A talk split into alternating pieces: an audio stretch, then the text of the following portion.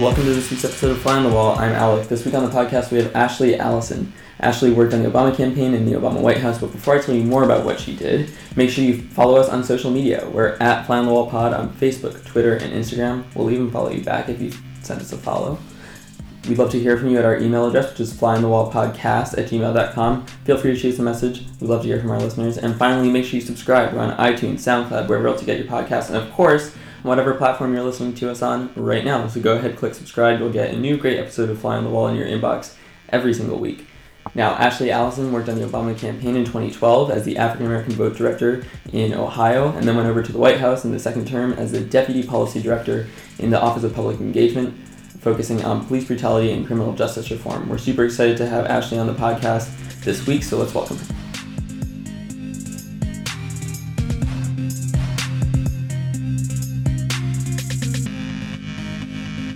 Ashley, thanks so much for coming on Fly on the Wall. We're excited to have you here. Thanks for having me. So I want to jump right in and start. You worked on President Obama's reelect in 2012 in Ohio. My home state. In your home state, which is also a pretty critical swing state. Yes. And you started there in August 2011, over a year before the election. So you really got to see the full life cycle of a field operation. So tell us about that, how your strategy, responsibilities, and that sort of thing changed from the time you started in 2011 to the time the election wrapped up in November of 2012. Yeah, so when I started, I was a regional field director in Franklin County, which is Columbus, Ohio, where Ohio State is. And we were actually working on a ballot initiative called Senate Bill 4, SB4, SB5, I think maybe. And it was around collective bargaining for unions. And we had to collect millions of signatures throughout the state to make sure that unions protected their collective bargaining rights. And so that was like a really fun ramp up to build or volunteers. Mm-hmm. But just to think about it, the region that I was responsible for in 2011 myself, by the end of the campaign in 2012, there were 8 people that had to cover that region as regional field director. So the scale from where we started to where we ended was, pretty big. Mm-hmm. And so then, in May of 2012, you took on the title of African American Vote Director.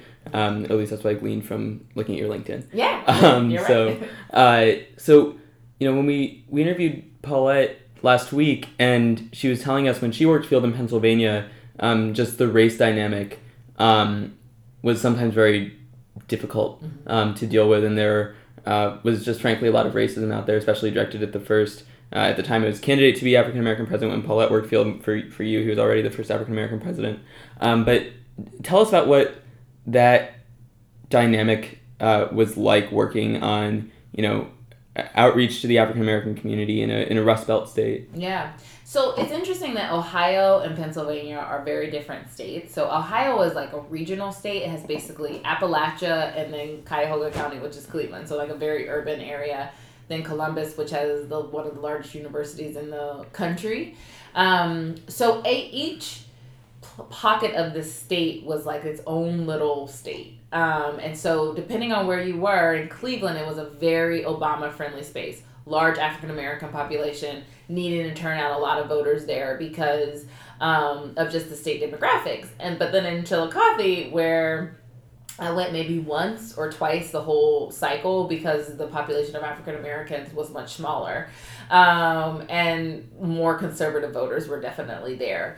But one thing that we did that I thought was like really successful and intentional is a lot of times when people do political organizing or constituency-based organizing, like I had the job for African American outreach, they go in and they just pay a whole bunch of money for paid canvassers to go and just knock a bunch of doors, but never really build relationship with the community.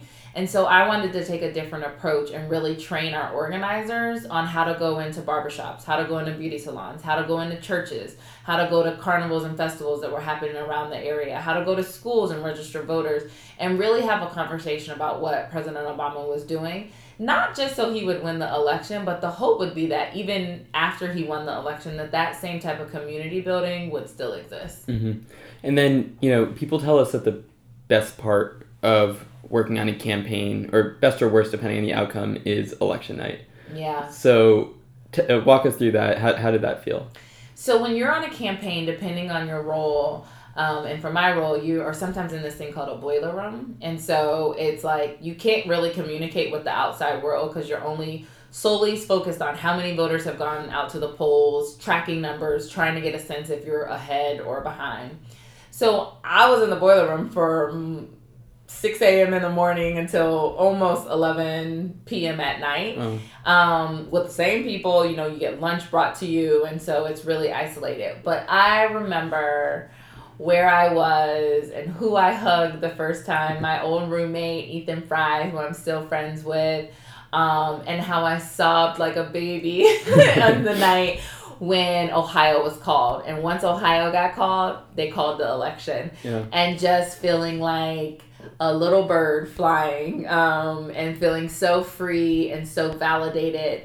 And then dancing and partying the whole night until I think like 6 a.m. just dancing. And we my one friend, Arusha, who I think was the GOTV director for Ohio, we do this thing called Souls to the Polls, which is where we really engage churches to go vote after church on Sunday because of early voting. And all night we just danced, Souls to the Polls, Souls to the Polls, because in Ohio, they tried to get rid of Souls to the Polls. And we did a lot of advocating to make sure that the Sunday before Election Day, people could actually go. And there were church vans and long lines, and people were just having a great old time. Now, when you say they tried to get rid of Souls to the Polls, was that coming from, you know, like national Obama campaign, or was that... Oh, no. The Obama campaign wanted Souls to the Polls. They wanted, okay. Because the demographic that was traditionally turning out, which were black churches, were voting Democratic. This was more of a Republican Secretary of State in Ohio trying to suppress the vote. Gotcha. And so then you mentioned being in the boiler room all day. You got there at 6 a.m. Was it pretty clear by like noon that you had the numbers you needed, or you guys were fingers crossed all day? Fingers crossed all day, like get it done. So the night, let me actually rewind. The night before the election, this is the first time I ever officially met the president. Night before the election, Jay-Z, Springsteen, and Obama have a concert in Columbus, Ohio, right? Not a bad thing. Not bad. I didn't go because I was, like, getting my volunteers on doors. But he wants to make a stop at a local campaign office. The night before election, you got a lot of stuff to do. You have to hang door knockers. You have to say, like, let me make sure people know where to go vote. And there's, you know, you're working until the late hours, and then you have an early morning. So... he comes to the office, and there's like 20 people in there bustling away, and I'm in the back room, and everyone's like, oh, you know, it's the President of the United States, it's Obama. And I just am like, I don't have time for this. Like, I think I was a little delusional and like disconnected with reality in that moment. I was probably just so tired, but I was like, I don't have time for him to be at this office right now. I need him to go so we can win this election for him. And I peek open, and I look to see if he's still there. And he's like, there's somebody back there. And he's like, come on out. And I close the door real quick, and I'm like, oh, crap, what do I do? And he's like, come out. And I don't go out. Like, I'm literally, this has to be because I'm sleep deprived. And he's like, well, you know what? If she's not going to come out, I'm going to come on in. And he goes and he knocks on the door, and he's like, what are you doing back here? And I'm like, trying to win the election, sir. And he's like, come here, take a picture with me. And I was like, oh my goodness, I can't believe this. And we laughed and talked about it, you know, and then he went on his way, and then we went back to work, and we won the election. Yeah. Well, that's great. So the campaign obviously wrapped up on a happy note for you. One Ohio, won the country. And then fast forward a little bit, in 2014, you went to the White House as the Deputy Director and Senior Policy Advisor in the White House Office of Public Engagement under Valerie Jarrett. Yes. And your portfolio included managing a team that worked with LGBTQ, Muslim, faith, African American, disability, and entertainment communities, especially on criminal justice and policing reform. Yes. So I got that all right. All right. Awesome. Okay. Yeah. So you took that job in July of 2014. And that August, Michael Brown was shot and killed, so just about a month after you took the job. So that had to be pretty jarring. Tell us about the reaction to that inside the White House and how it affected the work you were doing.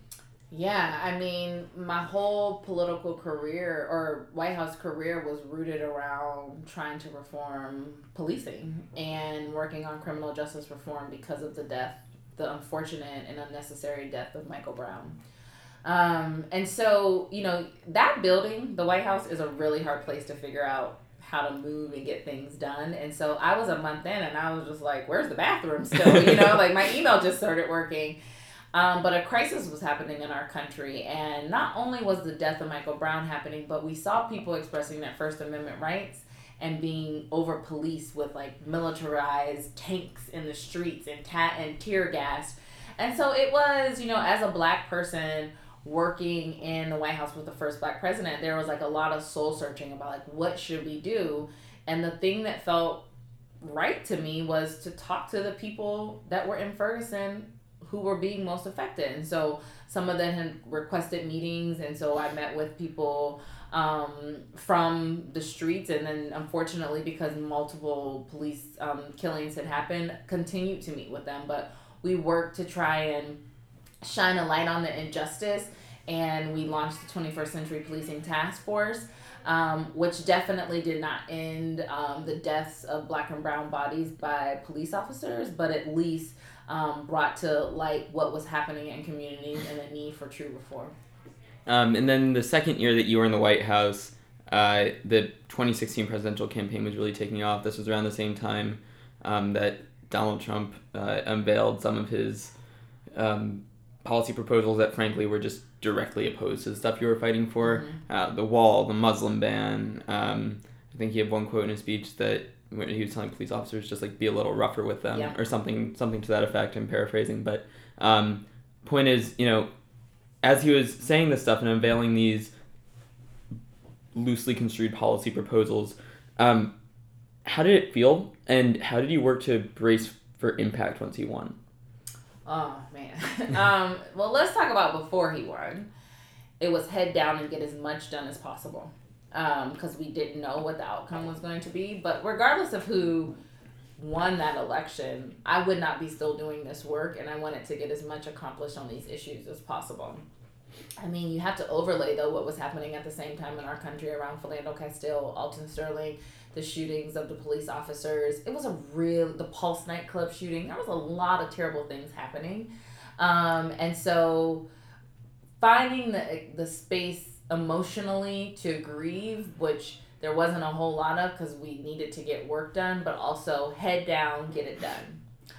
After the election,